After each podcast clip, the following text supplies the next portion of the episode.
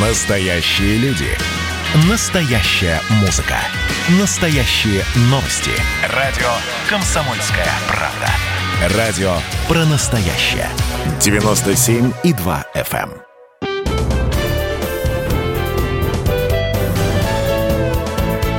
Гость в студии. Добрый день, друзья. Вы слушаете радио «Комсомольская правда». Антон Челышев у микрофона. И снова в нашей студии э, большой друг радиостанции «Комсомольская правда», э, наш постоянный эксперт, э, ректор Санкт-Петербургского гуманитарного университета профсоюзов, член-корреспондент Российской академии наук Александр Записоцкий. Александр Сергеевич, здравствуйте. Здравствуйте. Позвольте, во-первых, поздравить вас с днем рождения. Спасибо. А во-вторых, давайте начнем с вами разговор. Мы, собственно, вот каждую нашу встречу именно с этой темы разговора начинаем. А, воспитание подрастающего поколения, ну, это такое, знаете, общее место. Вот, а с вашей точки зрения, вот предыдущий 2020 год, который заставил всех нас очень здорово ограничить себя там и в передвижениях, и в тратах, и много в чем еще, как он отразился на, ну вот, на тех а, людях, с которыми, на представителях того поколения, с которыми а, вы работаете, как с своими подопечными. Вот что вы видите, какие изменения вы видите на примере своих студентов? Да, вы знаете, в общем, это, пожалуй, на, прим- на примере людей разных поколений видно. Э, вообще людям очень не нравится, естественно, отсутствие общения друг с другом. Люди э, в большинстве случаев и в целом ряде отношений не воспринимают дистанционный формат, хотят общаться лично. Что касается системы образования, здесь э, две вещи произошли. Одна вещь – это, конечно, пандемия – а другая вещь – это вдруг проснувшийся интерес государства к воспитанию в образовании. Мы видели, что у нас почти 30 лет в стране доминировала точка зрения, при которой вообще образовательные учреждения не должны заниматься воспитанием. Воспитание было отброшено как некоторая ненужность нашим государством и как бы оставлено на э, усмотрение семьи. Вот пусть там семья воспитывает, это, к сожалению, и школьников касалось, это очень сильно ударило ударило по э, школе нашей, по подготовке детей, но сейчас видно, что во взрослую жизнь входят поколения совершенно чудовищные, по общему уровню культурной подготовки. Вот, например, Михаил Борисович Петровский, э, директор Эрмитажа у нас в Петербурге, почетный доктор нашего университета, он уже привык к, так сказать, атакам на музеи с разных сторон, атакам бескультурья. Ну и вот мы с вами очень часто видим, как люди занимаются очень странными вещами э, в публичных местах, то они начинают интимные отношения э, реализовывать в публичных публичных местах, то в голом виде появляются и так далее.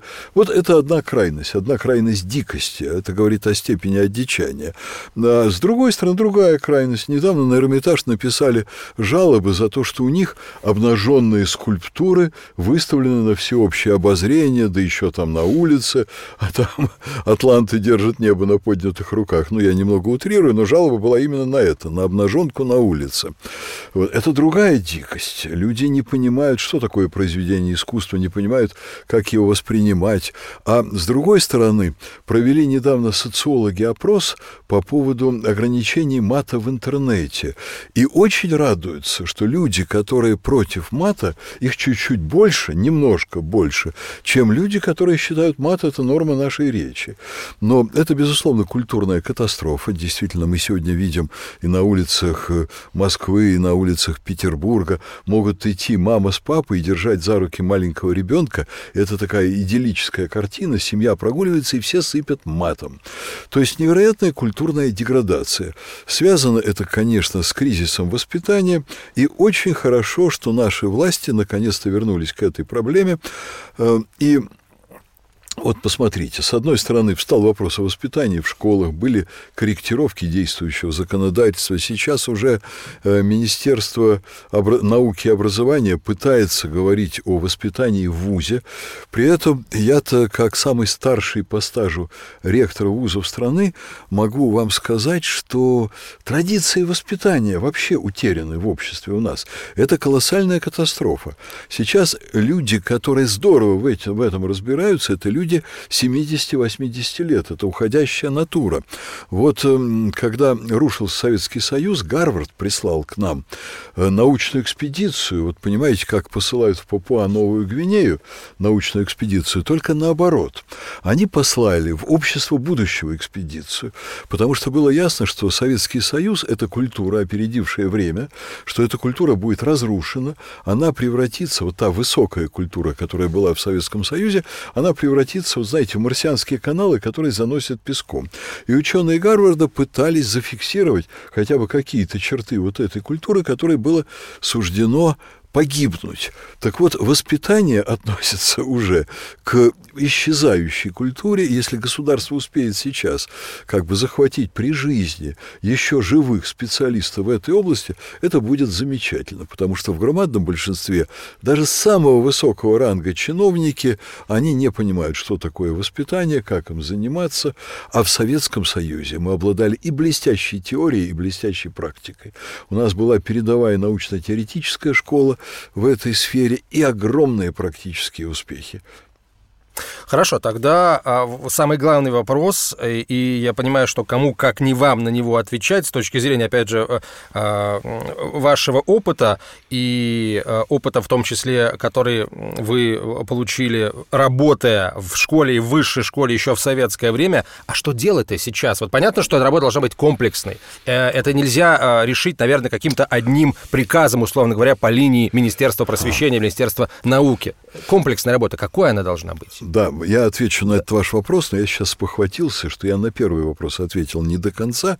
Так вот, дистанционно заниматься воспитанием вообще невозможно. Дистанционно можно передавать знания, но это не образование. Ничто, происходящее дистанционно, нельзя назвать образованием. У нас вот в эту сферу ворвалось огромное количество бизнесменов, которые говорят, у нас вот замечательная аппаратура, а вот мы передаем знания. Это не образование, в принципе. Дистанционно может быть э, дополнительное обучение, могут реализовываться программы дополнительного обучения.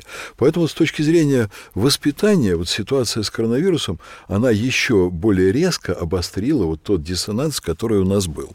Теперь, э, переходя к вашему второму вопросу, э, я скажу, что делать, что делать. А здесь целый ряд есть проблем, очень серьезных, и я не уверен, что наше государство на сегодня в состоянии решить эти проблемы, поскольку, в общем-то, до чиновников и руководителей очень высокого уровня стало доходить суть вот этих проблем, но они, по-моему, не готовы к тем трудностям, которые ожидают. Вот вы удивитесь, но самая серьезная трудность – это трудность идеологическая. Для того, чтобы заниматься воспитанием, государство должно сформулировать определенные требования. Вот здесь, конечно, есть определенная работа профессионалов, но профессионалы не могут сделать одну очень важную вещь за государство. Сформулировать государственные представления о том, какого человека нужно воспитать. Вообще в нормальном демократическом обществе э, проблема такая решается достаточно просто, потому как э, вот иначе понимается роль идеологии в обществе. У нас после крушения Советского Союза была принята статья, запрещающая единую государственную идеологию в стране. Она является нормой Конституции. Это не означает, что у нас не должно быть никакой идеологии вообще, и не означает, что у нас государство, э, в принципе, может работать вне идеологии. А вопрос цели воспитания – это вопрос идеологический. От него государство шарахается в ужасе. Э, потому как, э, как надо сделать правильно? Правильно сделать так. Вот есть разные партии. Партии должны формулировать идеологию и что запрещено? Запрещено государству принимать одну и ту же идеологию раз и навсегда. Но партия идет на выборы. Партия, которая выигрывает выборы, она вообще-то должна на себя взять задачу реализации идеологии, которая демократическим путем отобрана э, населением и привела эту партию к власти, и потом ее реализовывать. Отсюда и из этой идеологии вытекает требование вот к тому типу человека, которого нужно готовить в системе образования. При этом я вам скажу, что исторически, на самом деле, различия очень большие. Вот когда-то на заре человечества, вообще в образовании, не будем говорить сейчас про высшее, э, ну, на первом месте была, была сама личность человека, э, его идеалы, его ценности, идеалы просвещения. Вот если мы посмотрим античность, там, может быть, и не было слова просвещение, но образование делало человека лучше, и были определенные гуманистические идеалы. Э, потом, когда появились первые университеты, я не буду говорить про арабские университеты, они появились в Испании, но первый европейский университет – это была теоцентрическая модель. Вот в ее основе была вера в Бога и комплекс идеалов, которые с верой в Бога связаны. Потом пришел 20 век, теоцентрический 20, э, простите, не 20 век, а пришла научно-техническая революция. И образование стало техноцентричным. Оно было ориентировано уже на естественно-научное знание в очень большой степени. Если первоначально было ориентировано на философию, потом на философию в ее э, вот э, таком религиозном виде, далее на естественно-научные знания. Потом пришло, например, образование в Советском Союзе. Это было образование ориентировано на интересы общества. Человек должен был получать информацию в интересах общества. Потом стали говорить о том, что вот был такой переходный период, где-то в районе перестройки, что надо перестраиваться, образование должно быть ориентировано на интересы личности. Вроде бы тоже неплохо, но, понимаете, бандит тоже личность, человек, нарушающий законы, тоже личность. Было уже, в общем, тогда понятно, что должен быть баланс между интересами личности и интересами общества. Но после 91 года эту всю проблематику выбросили вообще. Давайте на этом месте сделаем паузу, потому что сейчас прямо по курсу а, короткая реклама. И о том, собственно, а, мы перешли к самому главному, что ставить во главу угла в, а, в системе образования сейчас. Об этом поговорим через несколько минут. В нашей студии член-корреспондент Российской Академии Наук, ректор Санкт-Петербургского гуманитарного университета профсоюзов а, Александр Сергеевич Записоцкий. Оставайтесь с нами, это радио «Комсомольская правда». Гость в студии. И давайте мы сейчас э, проведем ну, достаточно объемную беседу про... О нашем будущем, в котором теперь возможно все. Раз и сделали некий прорыв. Вот сегодня мы хотим поговорить, прорыв ли это, почему так много шума. Вся страна слышала об этом. Есть те, кто смотрят в небо и мечтают о звездах. Комсомольская правда. Это радио.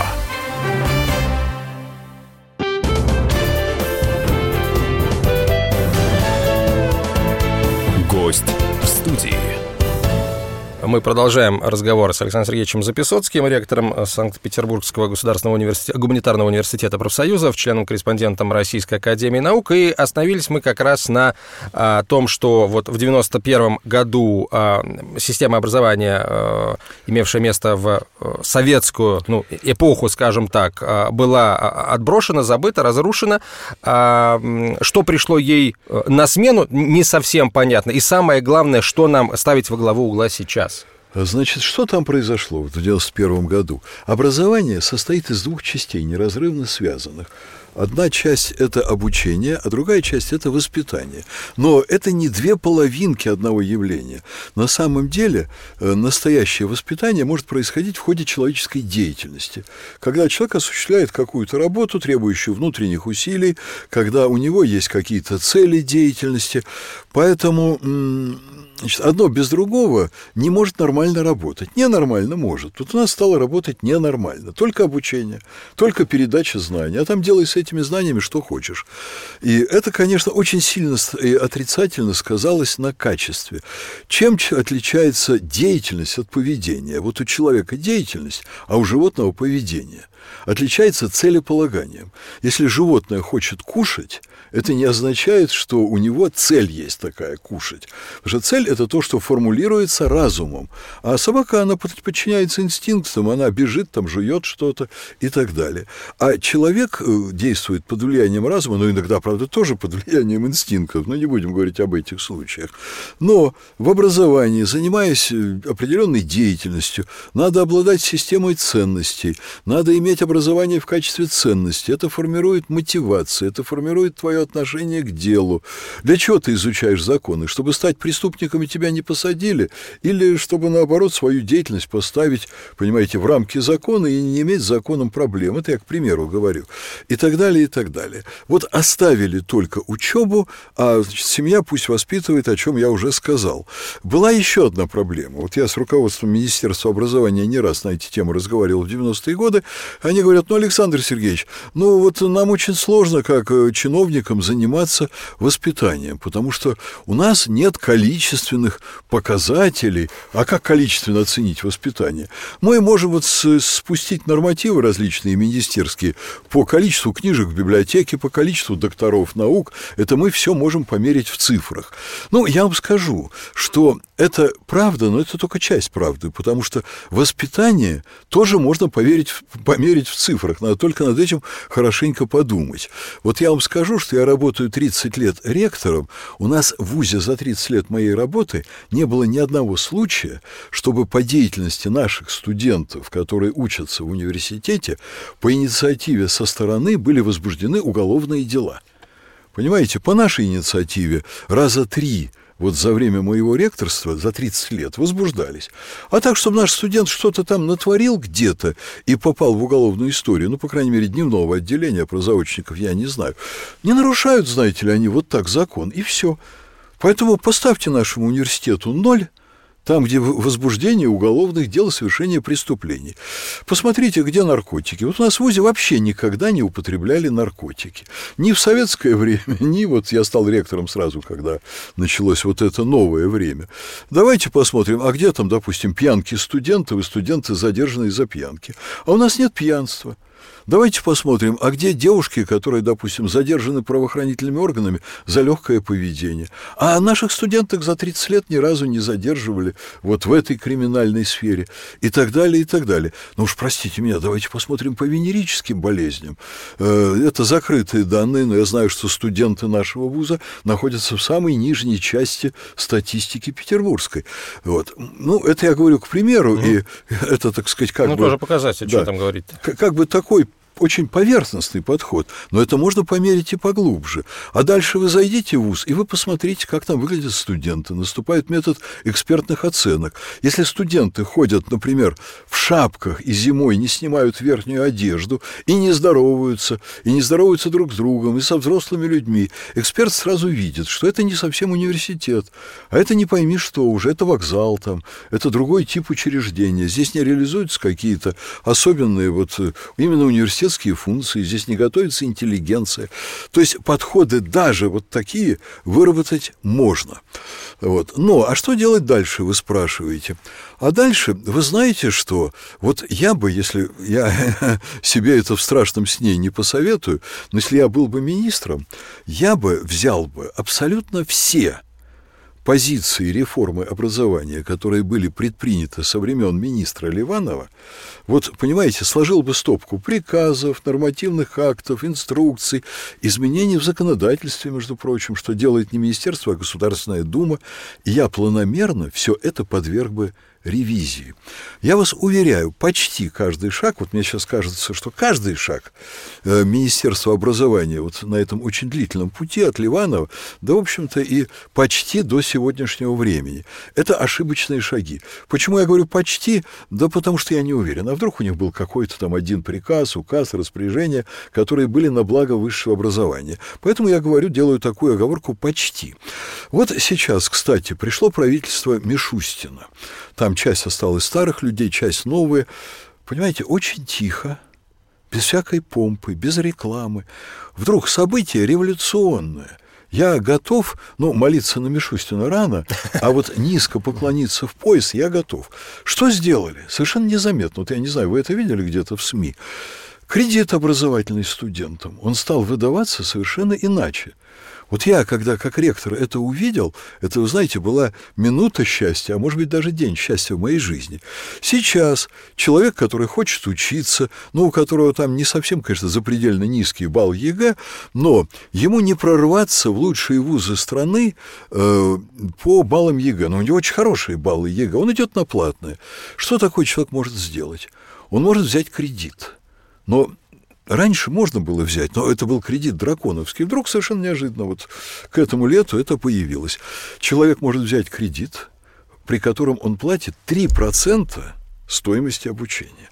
При этом надо сказать, что вот у нас, например, э, в университете у нас самый высокий конкурс, там 41 человек на место, и средний балл по некоторым специальностям под 100. Например, журналистика, средний балл 98. Не попасть.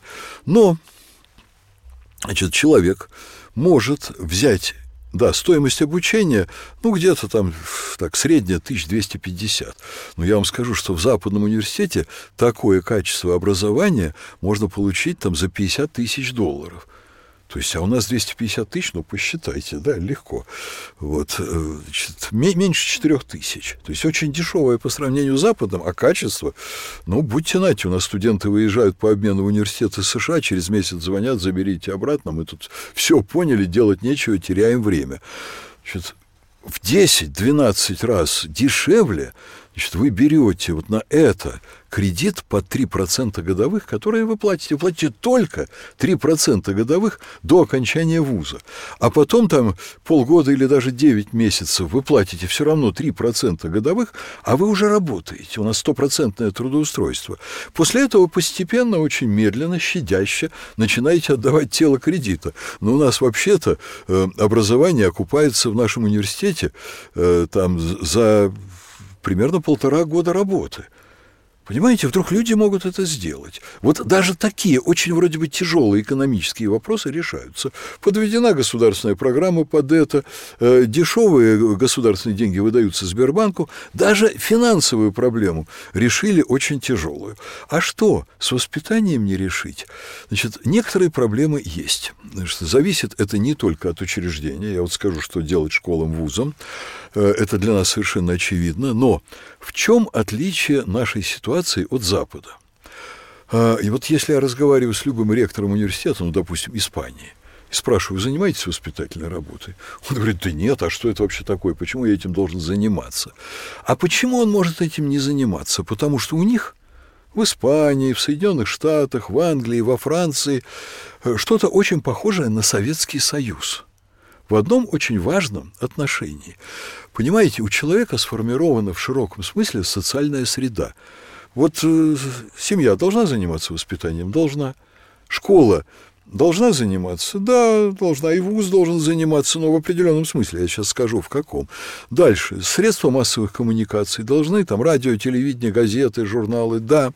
Дальше. Институты гражданского общества, партии, любительские объединения и прочее, и прочее. А молодежные клубы, а молодежные организации, а религиозные организации. Вы понимаете, человек, попадая, вот куда он не попал, он утром встал – и он куда-то в жизнь пошел. Или он просто, так сказать, э, ну, там, включил телевизор. Что бы он ни сделал, он попадает в довольно-таки целостную общественную систему, где ясно, что такое хорошо и что такое плохо.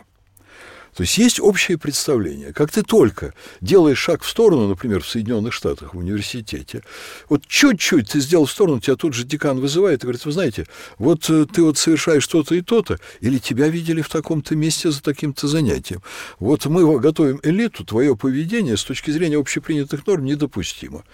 Ты не хочешь уйти, или мы тебя лишим там дотации, вот, и тебе придется платить не 15 тысяч долларов, а остальное там мы датируем из своих фондов, а тебе придется 50 платить. Вот, и они быстро очень человека ставят в рамки.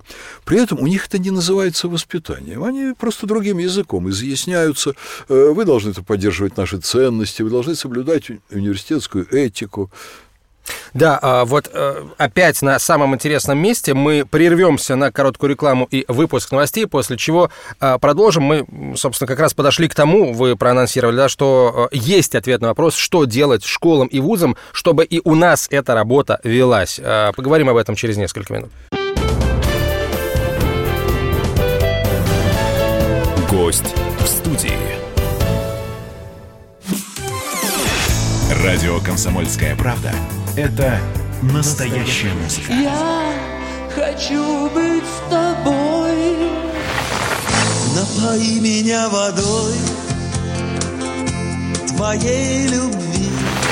На тебе, как на войне, а на войне, как на тебе. Настоящие эмоции. Это то, о чем я, в принципе, мечтал всю свою сознательную жизнь. И настоящие люди.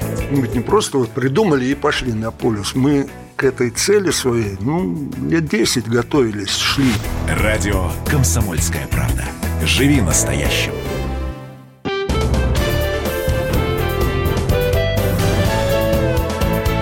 Гость в студии.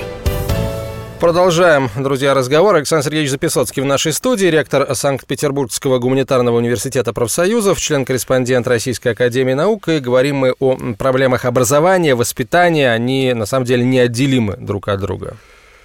Да, так вот, что делать в наших школах и вузах? Государство обязано в той или иной форме определить нам цели воспитания, какой тип личности формировать. Вы знаете, казалось бы, очень тяжело. Вот мы национальную идею не можем сформулировать много лет. У нас такая свобода. Делай все, что хочешь. Просто такой постмодернизм. И делают все, что хотят. Только, так сказать, тюрьмы оказываются переполнены, и на улице выходить иногда не хочется. Вот. Есть одна важная вещь. Чего мы не должны делать? Мы не должны делать, как на Западе.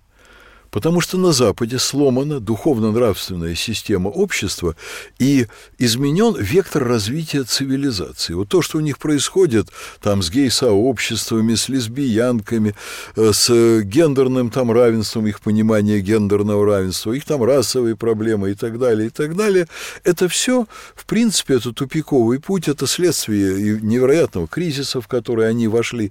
На них вообще смотреть не надо уже очень во многих отношениях, но уж в плане воспитания, в плане ценностей точно.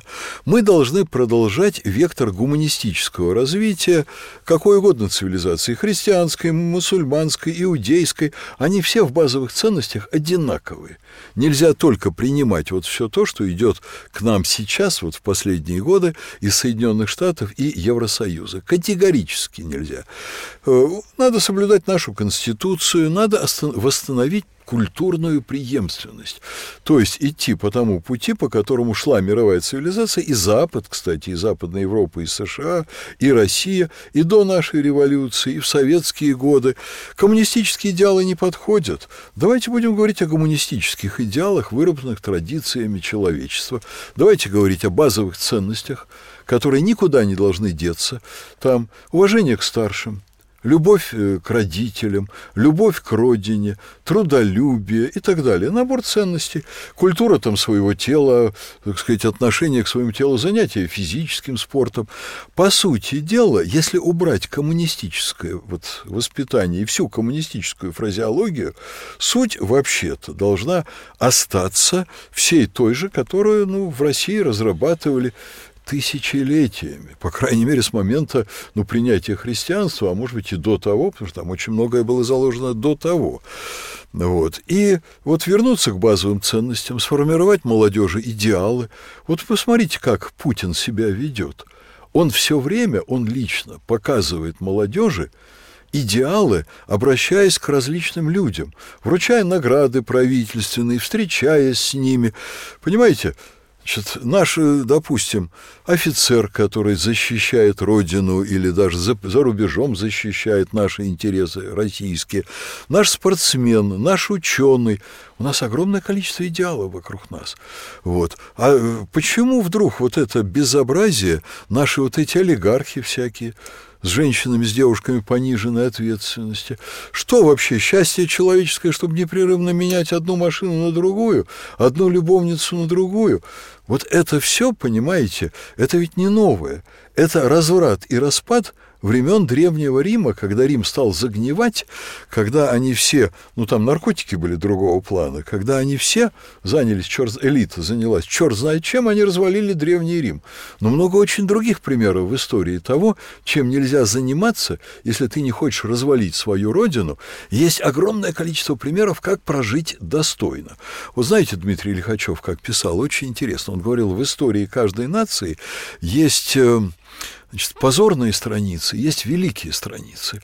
Россия, как и любая вообще страна, должна поднимать лучшие свои страницы традиций, своих героев, э, делать их героями новых поколений, пропагандировать их.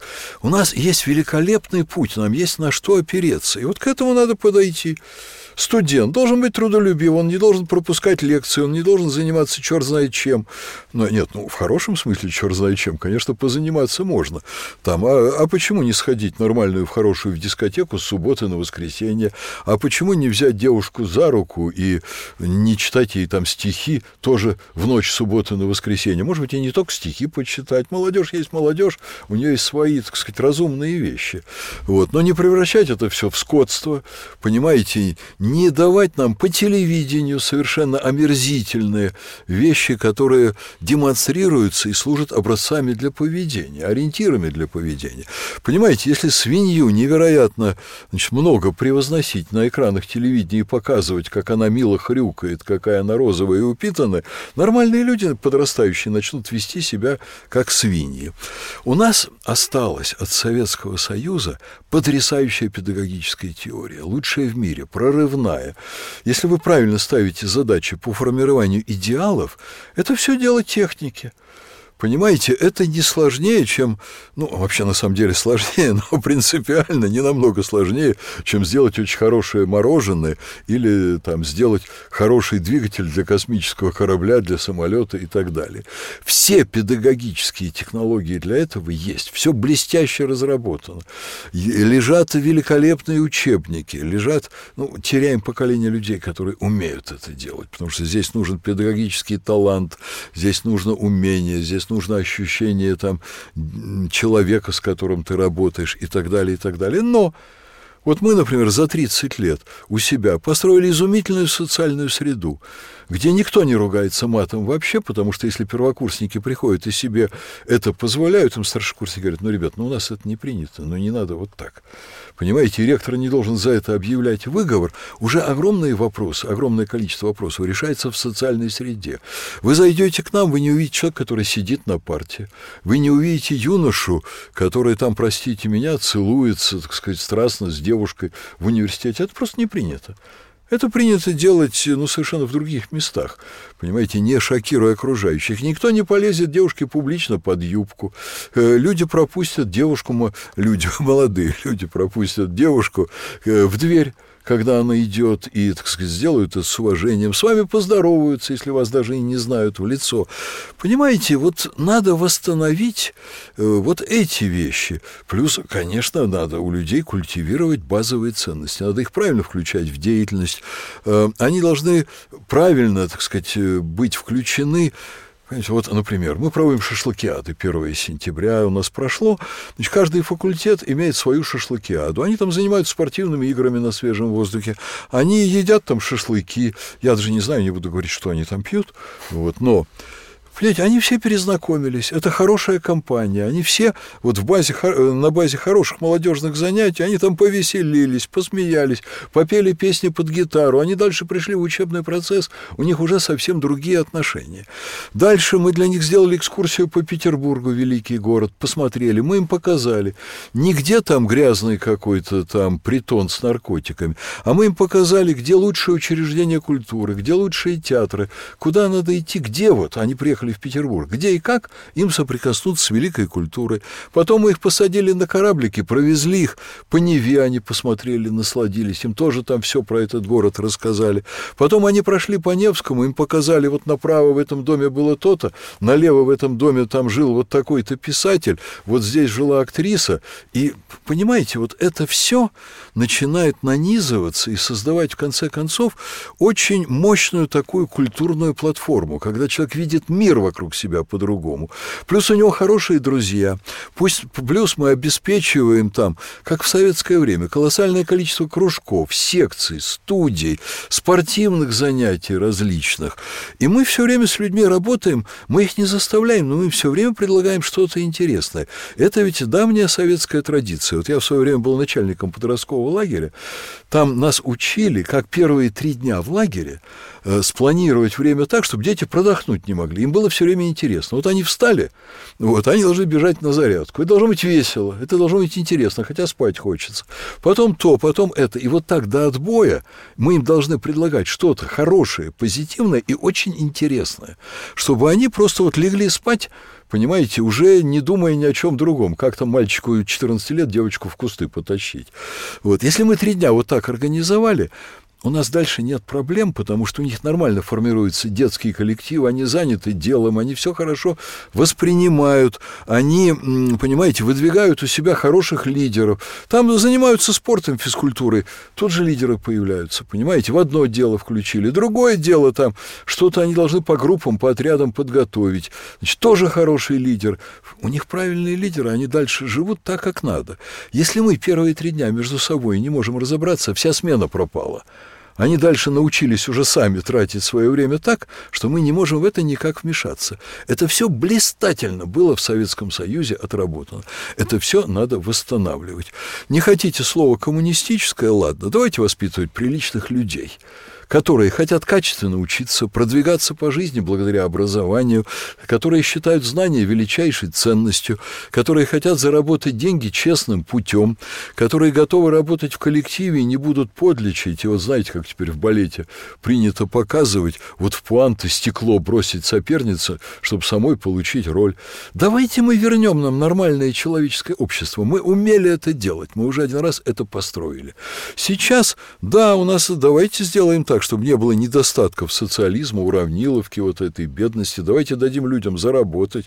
Но надо восстановить общество с человеческим лицом. Александр Сергеевич, очередная пауза.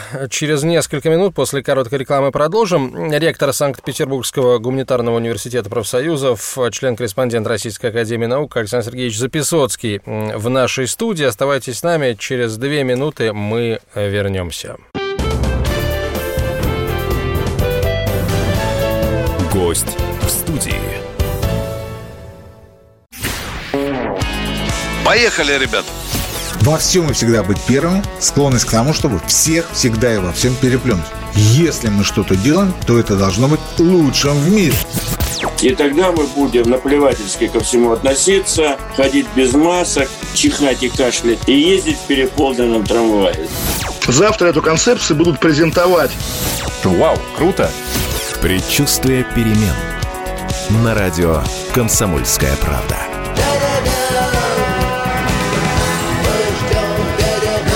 Генерал таким свинцовым взглядом посмотрел на место Виктор, у вас идиоты есть в России? Я говорю, есть. Так вот они есть и у нас. Переживем.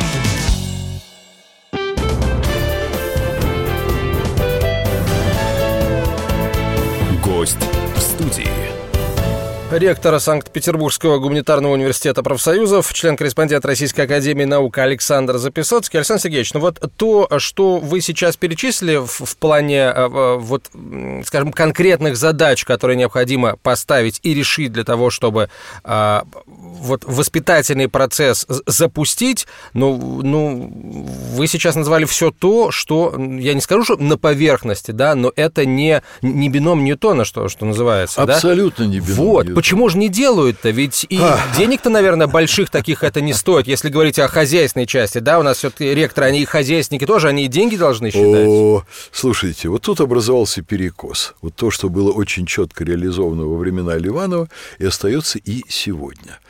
Ректор должен быть бизнесменом, ему все время твердят, что он должен зарабатывать деньги, что деньги должны быть поставлены во главу угла и так далее, и так далее. И до сих пор, вот до последнего года, никто не говорил вузам, что у них должен быть налажен воспитательный процесс.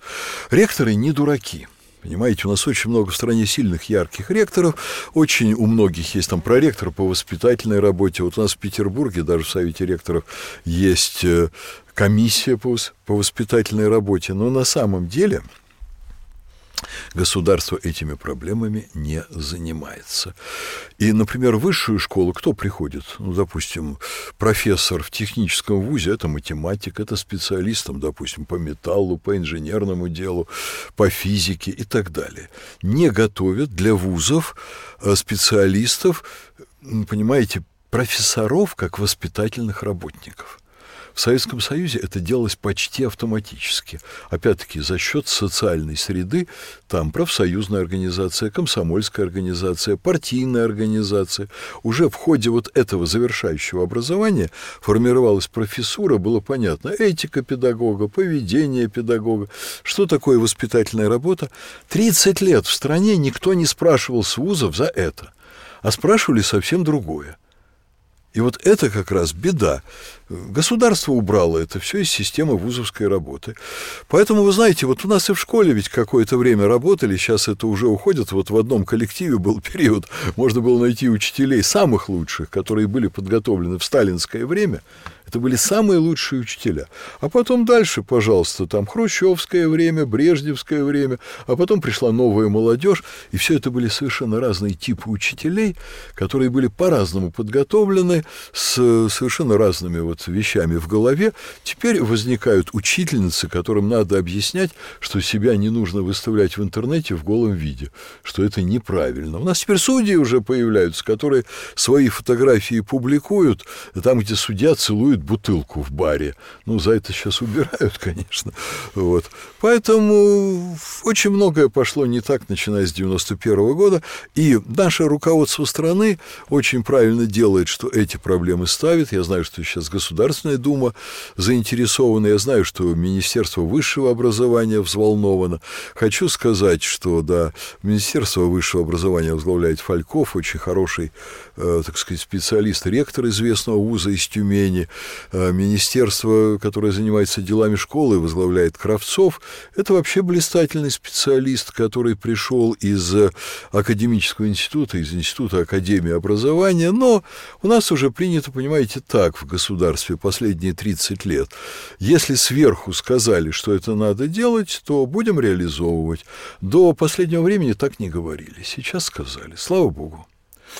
Александр Сергеевич, вот э, не могу, э, не простят, наверное, слушатели, в частности, представители, э, в том числе высшей школы, вот те цифры, они не дают покоя, да, которые вы назвали в качестве показателей определенных. Вот, э, ведь вы же, когда принимаете э, абитуриентов, да, делаете из них студентов, вы э, не можете, видимо, э, ну, просто права такого нет, да, следить, э, посмотреть, а, а как он вообще себя вел, какой у него, как бы, э, кредит доверия к нему, как члену общества, вот к, к этому абитуриенту. Вот. И тем не менее у вас все вот с этой самой статистикой, да, если можно так называть, все в порядке. Я понимаю, что среда сформирована, да, но а, ведь, наверное, не только она помогает вам перевоспитывать. И вообще часто, часто и много ли приходится именно перевоспитывать? Вы знаете, приходится, конечно, приходится, потому что э, мы не, не можем вообще на сегодня повлиять, кто к нам поступает. Вот. У нас просто огромный конкурс по ЕГЭ, и даже за деньги, э, ну, к нам троечники практически не попадают. Вот. Но мы ведем более того, я вам скажу, понимаете, ВУЗ занимается набором только формально, потому что на нашем сайте можно найти списки все, связанные с набором, а механизм такой, что набор идет без нашего участия, его ведет, по сути, министерство на своем информационном ресурсе. Это внешне только выглядит как наше на сайте, но у всех вузов прямая коммуникация, и там очень жесткий контроль, очень жесткая система. К нам приходят люди с лучшим ЕГЭ в стране. При всем при этом есть люди, которые очень плохо воспитаны. Мы не можем их не взять. Но мы их в ВУЗе ставим сразу в определенные рамки.